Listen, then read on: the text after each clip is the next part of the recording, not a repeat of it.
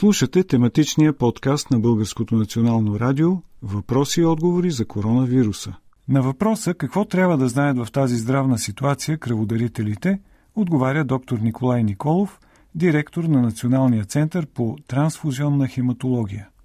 Ние сме предприели мерки, както да защитим желаящите да дарат кръв, така и персонал.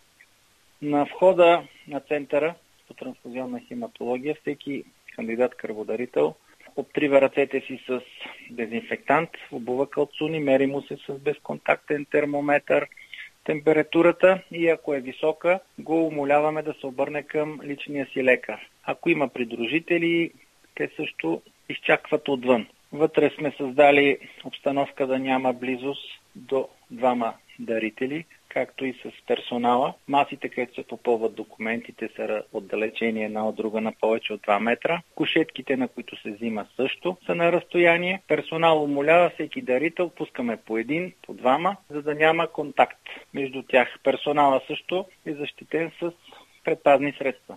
Към момента няма научни публикации, където категорично да се твърди, че чрез преливане на кръв би могло да се предават, както казах, и антитела и вируса на COVID-19, както и чрез трансплантации. Те първа има науката да работи по този въпрос, но към момента няма доказателства, че това се случва. Хубаво е хората да знаят да няма тези притеснения, защото четат много в момента кой където и каквото намери и се създава едно така напрежение.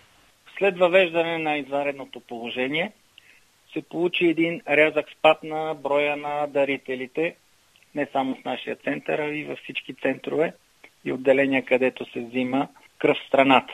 Консумацията на лечебните заведения тук в София, специално нашия център подава над 58 здравни заведения и ОТХ-тата от нашия териториален обхват. Това количество не намаля. И затова ние направихме един апел съвместно с Министерство на здравопазването. В началото увеличението на броя дарителите леко се покачи, след което имаше няколко дни, когато се отзоваха много желаещи, които дариха кръв и съответно ние изключително много благодариме на всеки. Към момента количествата, които в депо имаме и консумацията на лечебните заведения е в едни нормални граници и няма проблем това, което е като искане от лечебните заведения, ние да го подаваме.